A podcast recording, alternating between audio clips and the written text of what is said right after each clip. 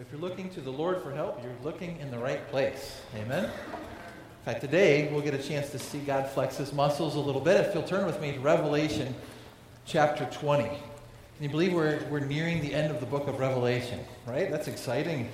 And here we are, we're studying what we call the 11th hour. We're looking at the, the final events in the, the story of redemption. And in chapter 19, where we left off, we, we read about the fall of the beast right? And when you remember that satanic trinity, that Satan was trying to set himself up in the place of God, and he put himself at the top, and he had the Antichrist and the false prophet.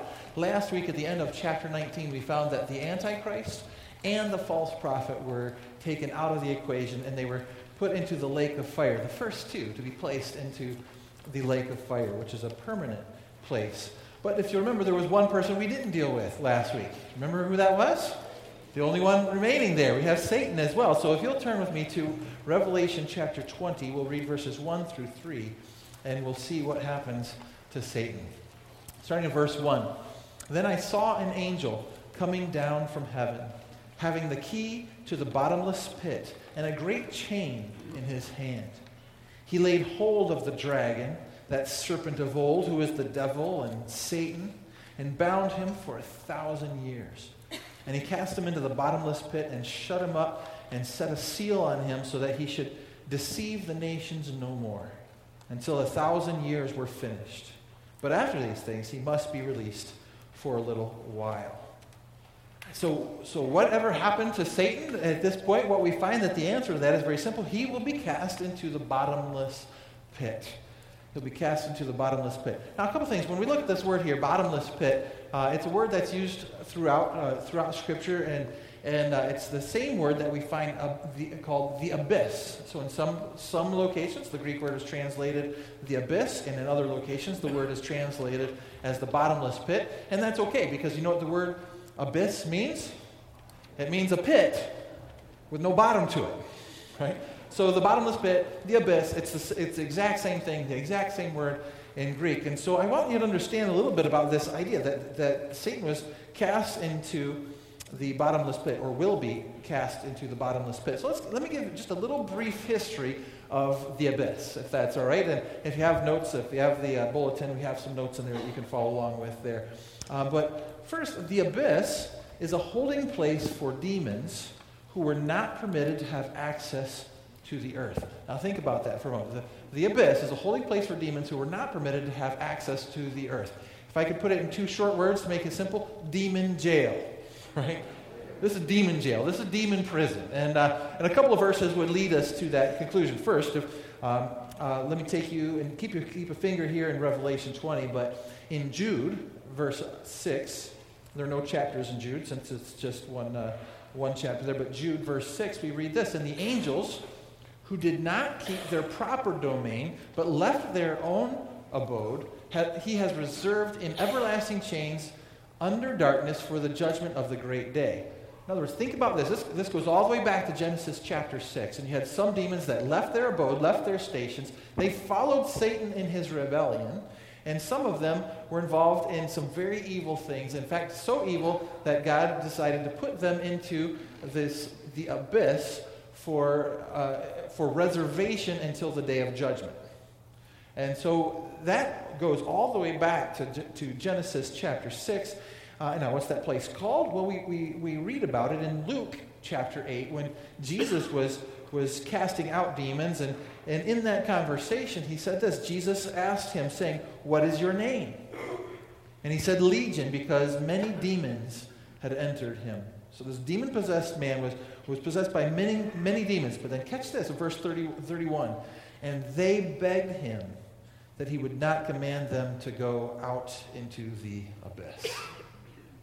So, what were they afraid of? These were demons who were loose on the earth, and they were uh, possessing a man and causing him to do all sorts of dark and, and, and evil things. And so, Jesus was casting these demons out, and they were saying, Please don't send us to demon jail.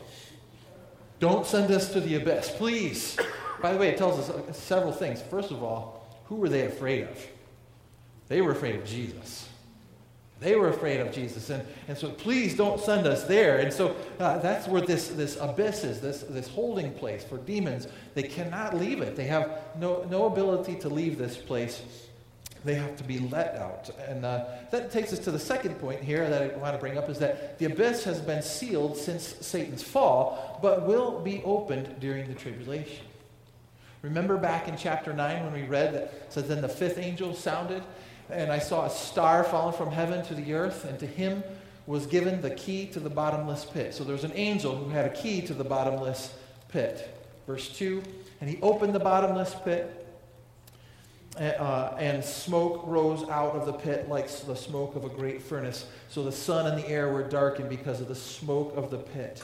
Then out of the smoke locusts came upon the earth, and to them was given power as the scorpions of the earth have power. And you might remember when we studied chapter 9, that was, that was a reference to, to demonic activity that was taking place, and, and uh, they were doing uh, terrible and horrible things. We saw that in Revelation 11 as well, verse 7. So when they finish their testimony, the beast that ascends out of the bottomless pit will make war against them and overcome them and kill them, talking about the two witnesses. And, and we can continue. It mentions them again in chapter 17. But uh, the idea here is, is, is very clear that the abyss has been sealed, but it will be open again uh, in the time of the tribulation.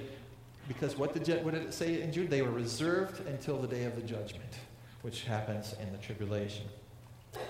Third and last thing I want to, to understand is that what we're talking about here in Revelation chapter 20. In Revelation chapter 20, Satan is cast into the, the abyss and it is sealed once again. And so that's where, that's where we come to at this point. So uh, the, you know, that's where, uh, where Satan is cast during this time. Now, remember, this is all prophecy, right? So we're talking about things that are going to happen in the future. So I want to ask you a quick question, and that question is, is if, if, if Satan will be, uh, in the future, there we go, if Satan will be locked up in the future, what does that imply about him right now? Right, so think about that for a moment. We're in the present. In the future, we, we find out that he is going to be locked up, right? He's going to be locked up in the future. What does that imply about where he is right now, what he's doing right now. He's free. He's presently free and roaming the earth, doing exactly what verse 3 said he'll, he'll have to stop doing. That is, deceiving the nations. Do you believe that he's free on the earth right now? See, there are a lot of images of Satan that we, we see and we, we hear about, it, and almost like he's some kind of the prince of the underworld and he's reigning in hell below. That's not true. That's made up. It's pure invention. Where is he? He is on the earth right now trying to deceive the nations to believing things that are not true. In fact, if you think about it, when, you, when we look at, when we, just studying the book of Revelation in chapter 2, what did we read when it was the letter to the churches? This is before the tribulation, this is before all of those things. What did, it, what did we read? Jesus said, I know your works, this is to the church in Pergamos. I know your works, where you dwell, where Satan's throne is.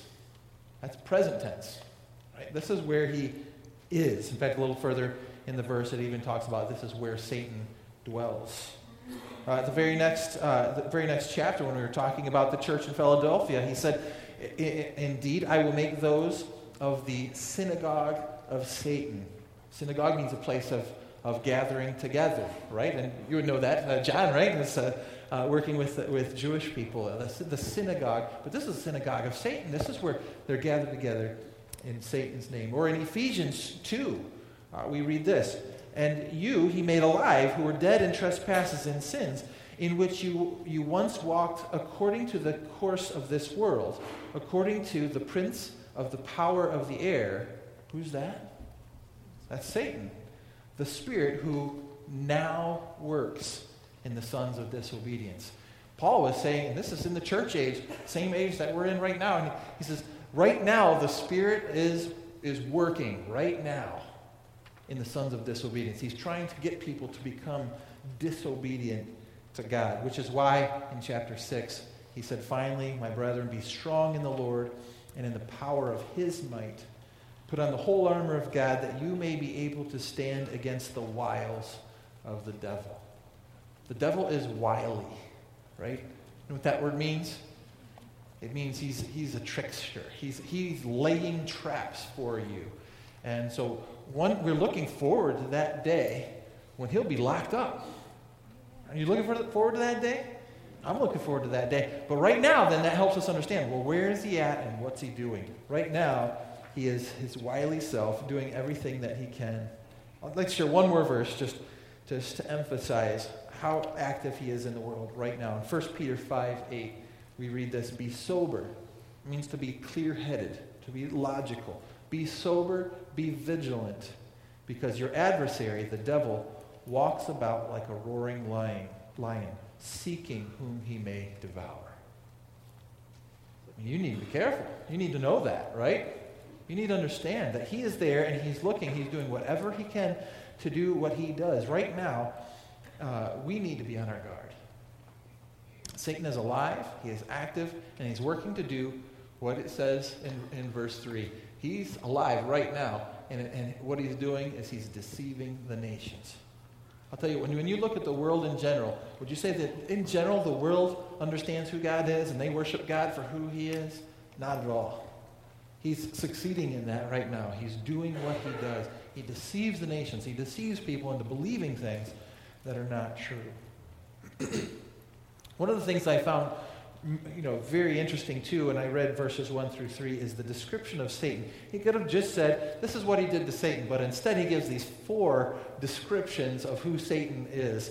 And, uh, and so let's take a look, uh, look at that again. But I'll read verse, verse 2. He laid hold of the dragon, that serpent of old, who is the devil and Satan. Do you, do you think that John's uh, making a, an emphasis on who Satan is right here? And he does. There are four descriptions, and the first one is he calls him the dragon. Now, remember what we've, we found in scriptures that there are various species of angels, and this idea that angels are, are fat babies with, with little bows and arrows, that's, that's not a biblical concept. Right? That's not what we find. What we do uh, find, though, is that, that there are multiple kinds of species, and we look at uh, some of the different species described, it's, it's too difficult for us to even imagine. And you've got the, the seraphim and uh, the cherubim, which uh, seem to be some type of serpentine. The cherubim could be mounted and flown, uh, we read about in Ezekiel. the seraphim, it's the same word that we find um, in Exodus when it talks about the fiery serpents that were sent. Uh, it's a, the, the same word that's used there. So somehow those fiery, fiery serpents represented the, this type of, of celestial being. And and, and so we read about these kinds of things. But I'll tell you one thing then for sure that we understand. If we want to understand anything about Satan, we want to know we, that this is not what he looks like. Right? This cute little guy in, in his red pajamas with a pitchfork and little horns, um, that doesn't seem very scary to me. Right? I mean, he looks to me like he should be, uh, uh, you know, the, the logo of a pizza company or something, right? I mean, that's, that's not very scary, but that's not, that is not the Satan that we find in Scripture. That is not what we find in Scripture. In fact, what we do find is that he is a dreadful beast. He is a dragon like dreadful beast. I don't know if this is what he looks like at all, but I know that it's, it is terrifying and, and it's a scary thing. The second description actually goes with the first one, and these two go together. Uh, the second one is he's not only called the dragon, but he is called the serpent of old. Why is he saying, you know, the, the word dragon and serpent are very similar, but, but why is he saying the, ser- the, the serpent of old? I think he's making a reference that goes all the way back to this is the serpent that goes all the way back to Genesis chapter 3. When you go back to Genesis chapter 3, we find the fall of man. What was the serpent doing in Genesis chapter 3? Do you remember?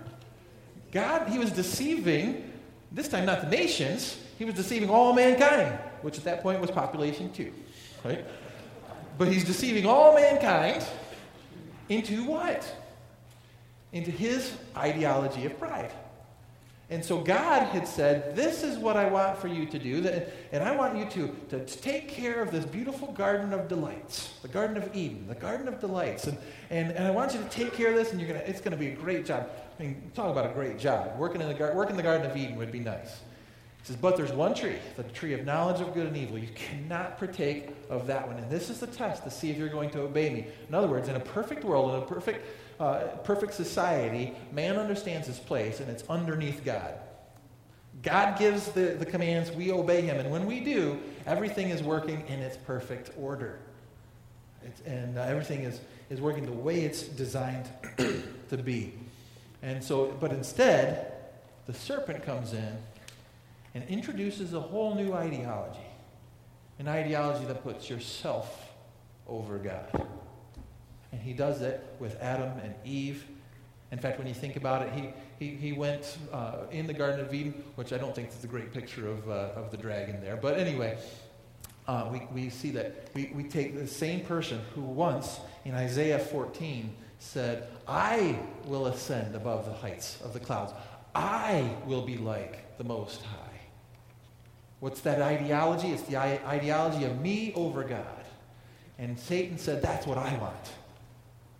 And all of a sudden, he comes in in Genesis chapter 3 and he convinces them, That's what you want too. In fact, what did he say in Genesis 3, verse 5? He said, and he's given his rationale, trying to convince them to break God's commands. And he says, For God knows that in the day that you eat of it, your eyes will be open, and what? You will be like God knowing good and evil.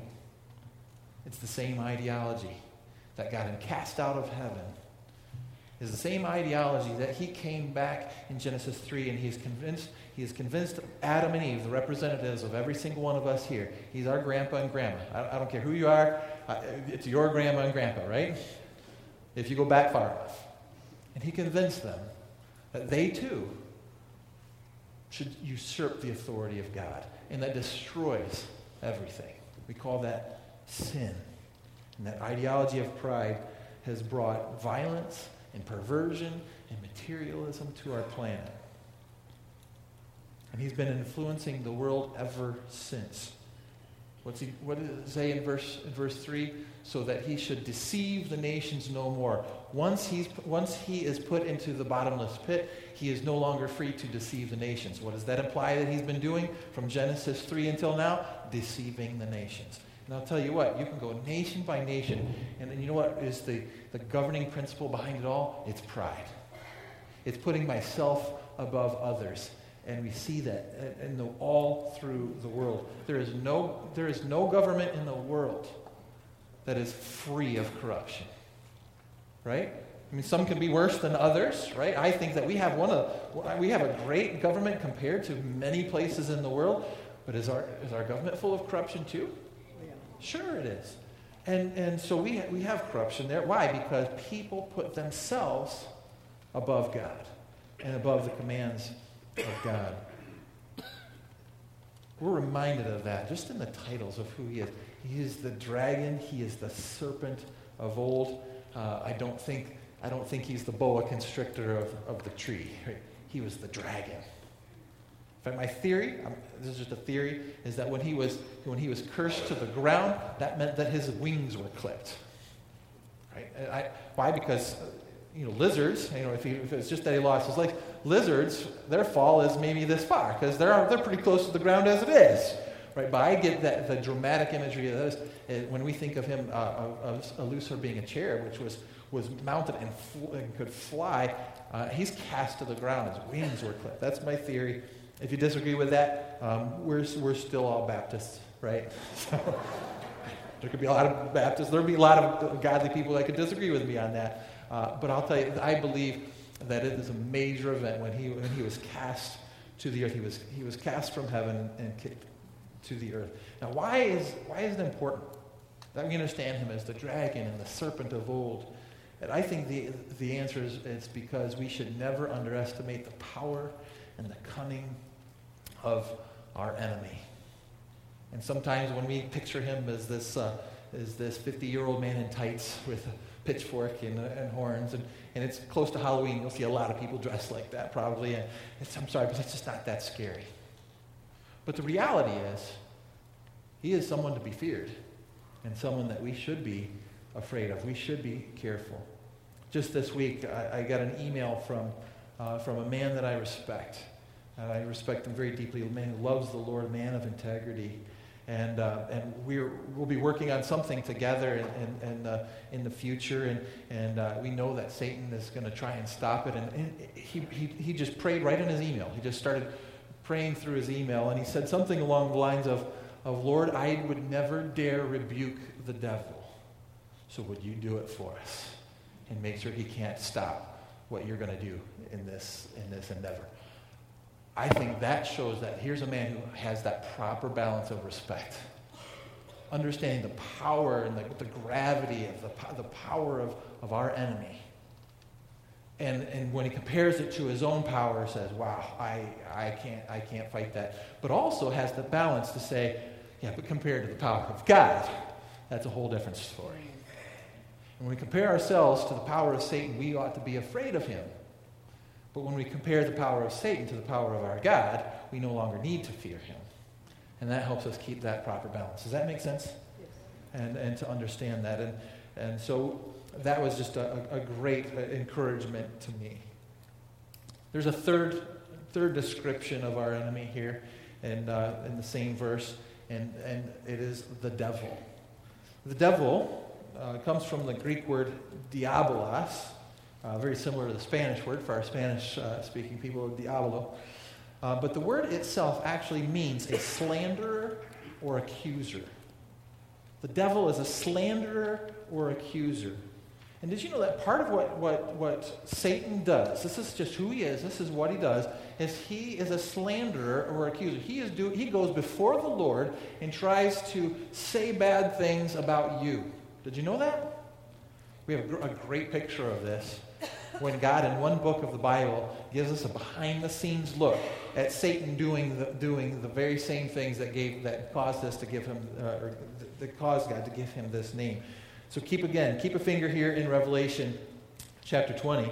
But let's look at Job chapter 1. And I want you to compare the truth about Job to what Satan, the accuser, the, the, uh, the slanderer says about him. So let's start with the truth. In Job 1 1, God opens up with his own commentary on Job, and he says, There was a man in the land of Uz whose name was Job, and that man was blameless and upright, and one who feared God and shunned evil. What a compliment, right? Now we know that this is true because this was inspired by God, and so this is a, God's description of a man. I, I don't know about you, but I, I, would love to have God say something like that about me someday. So wouldn't that be awesome if He could say that about you? That if said, "Oh, here's so and so, and here's what I think of so and so. I think this person is blameless." That doesn't mean sinless. It means everything they've done has been confessed. Everything they've done, eh, they've, they've made it right. There's nothing you can go back to them and say, oh, but you still did this wrong and you didn't, you didn't make that right. They're blameless, upright, fears God, and shuns evil. That's a great description. So that's what Job was. Go just a couple verses later. Here is Satan, the, the devil, his acu- the, the accuser, the slanderer. Here's his take on the same situation. He says, So Satan answered the Lord and said, Does Job feel, fear God for, for nothing?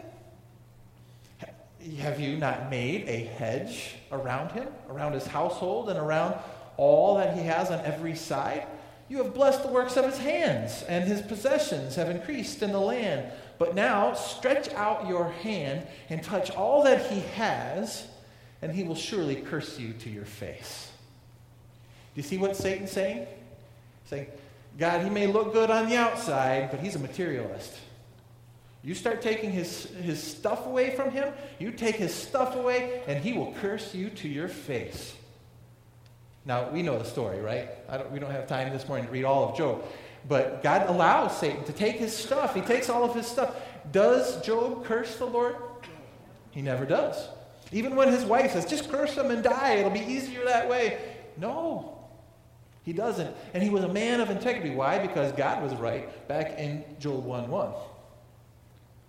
And Satan was lying. He was accusing. He was slandering. By the word slander implies that it's harmful information and that it's untrue information. Right? That's why we have two different crimes in the U.S. code. Slander and defamation. Defamation is when you say something bad about a person and it's true. Which to me, that doesn't seem like it should be a crime. But anyway.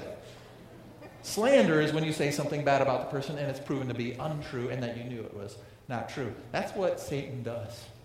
He's a slander. He's, he's uh, constantly trying to accuse and, and uh, And, and that's what he does. By the way, it gives new meaning to Ephesians when uh, Ephesians 4 when it says, "Do not give the devil a foothold."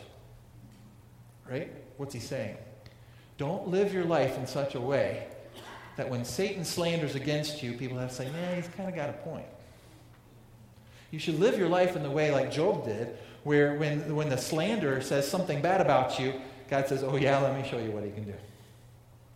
Let me show you. And by the way, God rewarded Job with, every, with double what he had. And so we see, uh, we see that nature of Satan. He is slanderous. slanderous. He's doing what he, what he could. Uh, the devil is a, is a slanderer. He is a false accuser. The last thing he's called in, the, in, in that same verse is Satan. And these two go together as well. The word Satan itself means an adversary or opponent. Uh, in other words, it's, it's, you have to understand, with his cunning nature, he does, he does just like he did in Genesis 3. He comes alongside and acts like he's your friend. Hey, I've got, I got some advice for you.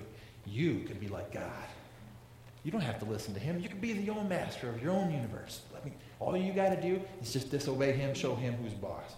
That's he's come, he pretends like he's on your side. In reality, he hates you. He wants to bring you down. He is your opponent.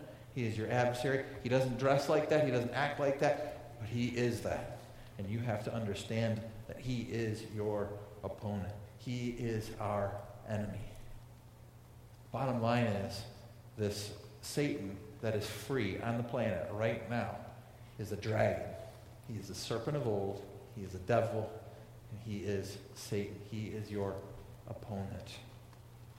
When you think about applications for this, uh, there, there, are a couple things that come to my mind, and these kind of overlap with each other, but I, put, I wrote it down in three, three ways here. Number one, be vigilant. Be vigilant. In other words, be careful that the devil does not deceive you. He is roaming like a lion, wanting to devour you. Remember, just like the verse said in 1 Peter 5 8, be sober, be vigilant, because your adversary, the devil, walks about like a roaring lion, seeking to devour you. You know, when I think of an illustration of that, have you ever heard any great fish stories? About the going, someone going after that big fish? In fact, uh, Scott Pavlik uh, told me one of my favorite jokes. He says, he said, "Oh, Dave, Pastor Dave, I, I, I, I caught this one fish the other day, and I kid you not, it was at least. I mean, I'm not kidding. It was at least this far from the shore." All right, so so you know, you all know Scott's uh, sense of humor. I mean, I love that, and and. Uh, but in any good fish story, really, it's about a fish that it's grown so big, you know, that everyone's trying to get the big fish, right? Everyone's trying to get, you know, this huge fish in the lake or whatever it might be. How does that fish become that big? One word vigilance. What I mean by that is every time there's a juicy worm that's in sight, he says, Where's the hook? Is there a hook? Right? If he sees a hook, then he knows, okay, this is a trap we need to be vigilant too. We need to be vigilant uh, Christians because Satan is going to dangle things in front of you that are going to look good to you. They're going to, to remember, remember even with the, the fruit of the tree, it was, it, he made it look good to them. But he's going to dangle sin in front of you and say, oh, this looks good. This looks good. We need to be the type of Christians that ask, well, where's the hook? Let, us look for that. Let's be smart, be sober, clear headed uh, understand. For one thing, worms don't swim, right? So you see this worm dangling there. You have to, you have to check it out. And so Satan's going to throw things at you. He's going to make, make things be a temptation to you, and he's going to put them out there, and we have to, how do you know if it's a sin or not? Well, you come right back to the source of truth. You compare it to this and say, well, this is the temptation, but this is what the Bible says about that temptation. So I know there's a hook in there. One thing I'll tell you every sin has a hook. There, every sin. There are no sins that God says, well, this is kind of a little sin. You can get by with this. It's no big deal. Um, um, so I'm, I'm going to overlook these sins. And uh, no, if there's a sin, the intention is is for for Satan to reel you in. He wants to get you trapped because that's what he does. Number two, I would say be prepared. Be prepared. Put on, put on the whole armor of God. I wish we had time to study the armor of God right now, and maybe we will in sometime in the future, but put on the whole armor of God that you read about in Ephesians chapter 6. Um, and expect the devil to try and trick you. Expect it. Uh, it's it's going to happen. Ephesians 6.10 says, Finally, my brethren, be strong in the Lord and in the power of his might. Put on the whole armor of God that you may be able to stand against the wiles of the devil. That word wiles right there. Uh, you know what, what word comes to my mind? There's a wily character who actually has that in his name. Anyone know who I'm talking about? Okay, a couple of Wile, Wile E. Coyote. Yes, Wile E. Coyote, right? And when you think about that, and, and uh, it's not every Sunday you get to watch cartoons in church, right? But, um, but when you think about it, the Wile E. Coyote, what, is, what does he do throughout every cartoon that he's in? He sets traps, right? He wants to trap the, the road runner, and so he sets all of these traps, and he's always coming up with something, and he always buys his stuff from Acme. I don't know who that Acme is, but never seems to work appropriately. But, but why is it that it always ends up with him falling off of a cliff? Why is it? Because the roadrunner, roadrunner is prepared. The roadrunner knows it's a trick ahead of time, and he's waiting and re- he's ready and waiting for it. Right? This, this is the type of Christian that we need to be. We need to be the kind of Christian that says, "Okay, I know Satan's going to try and trick me here, so I'm going to be prepared for that." I know that, that, that Satan's going to use some of these sins to try and get me. So I know that, so I'm going to be prepared for that. Right? And, and we think we, we, we see it from that perspective and it, and it changes everything. We, have, we, need, we need to learn to expect the trick so that we can counteract that trick.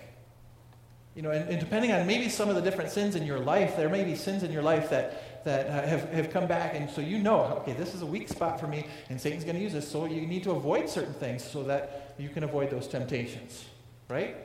If you have a, a history of, of abuse of alcohol, then you might have to drive a, certain, a different way home so that you don't go by your old favorite bar, maybe. Because you understand, this is a trick. I know where it leads. I know, and Satan's going to try and convince me that it, that it's it, that if I that I could just stop it with, with one drink or whatever he might be convincing you of, and you need, you need to stay away from it. Right? There may be you may have to quit your job if, if you're tempted because you know of, of, a, of a person at that job that that uh, is, is a temptation to you to be unfaithful to your spouse. I'll tell you what, what's worth more, your marriage or a job? Marriage trumps job every time. And you have to just you have to learn to recognize that that that uh, that Satan is wily. The difference, I think, with, with this cartoon in reality, the biggest difference is that Wily Coyote isn't nearly as smart as the Roadrunner. And in reality, the devil is a whole lot smarter than we are. But that's why we have the truth on our side, and we rely on the truth that says, watch out for this, it's a trap. Watch out for that. It's a trap. And we start recognizing, and we say, I don't even understand the trap yet, but you know what? This is, this is what the Bible says. I'm going to do it. And you do that, and all of a sudden you look and you see, you see the devil fail, and you say, ah, now I see how that was a trap. And we have to be that type of, of Christian. That we have to be prepared. And we need to start putting up some of those, uh, some of those, uh, just some wisdom in our life so that we can recognize sin for what it is. The third and last thing I want to bring up is, is to rejoice. Rejoice. Why? Because Satan's reign will come to an end.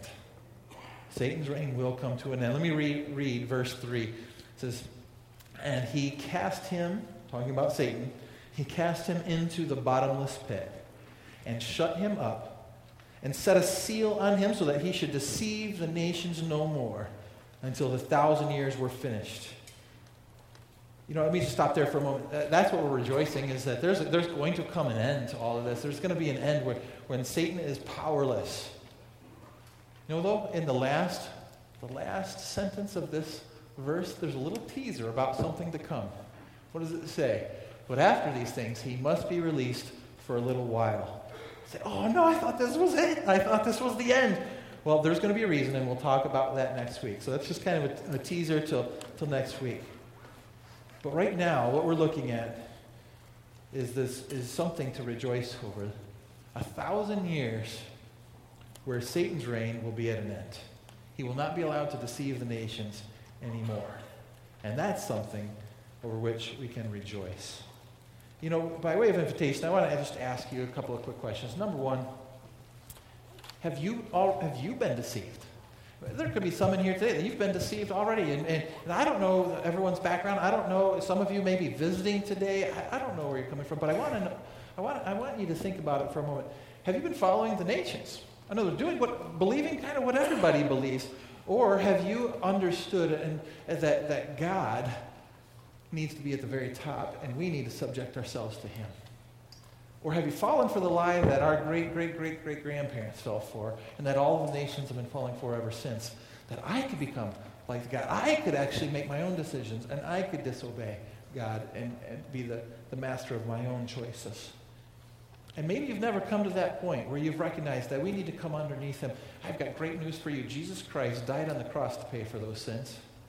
He died on the cross to pay for all of your sins, and you can have all of your sins forgiven right here, right now. And it's very simple. I love, I love the way Paul put it in Romans 10. Very simply put, uh, if we confess with our mouth that Jesus is Lord and believe in our hearts that God has raised him from the dead, we, you will be saved. Two things it says in there. Number one, confess Jesus to be your Lord. In other words, say, I want Jesus to be the Lord of my life because I know I can't be, I shouldn't be the Lord of my own life. That's the exact opposite of Satan's ideology of pride. The second thing is believe in your heart that God has raised from the dead. Believe that he paid for your sins. And if you're willing to do those two things, what does the verse say? You will be saved. And I look forward to that day when we're saved. We're saved in the sense right now, if you accept Jesus Christ as your Lord and Savior, we're already, we, because we know that in the end, we're going to be saved. But in that day, it's realized. We look forward to that day. And if that's you today, I would, I, I would invite you to come and talk to me right after the service. Uh, we also have some men and women in the back that, that uh, uh, if you'd be interested in talking with, with someone, they can show you from God's Word how you could know for sure today that your eternal destiny has changed forever. And I would encourage you that there's no greater decision you can make than that. Amen? I would also say to those of you who would say, Pastor Dave, I know that I'm, I'm saved. I, I know that I've accepted Jesus Christ as my Lord and Savior, but you have to admit, we live in a world where temptations are everywhere. And you just have to say, Pastor Dave, if I'm honest, I have not put up my guards enough. And, and I have been, been falling into some sinful patterns or, or even tempted and thinking about falling into some sinful patterns. And I have not been recognizing the hook. But today, I'm committing that I'm going to be vigilant. I'm going to be prepared because I'm, I know that the devil is my enemy and he's coming after me. And I'm going to be ready. I'm going to get into this word, and I'm going to follow it. If that's a decision you'd like to make today, in just a moment, I'm going to ask you to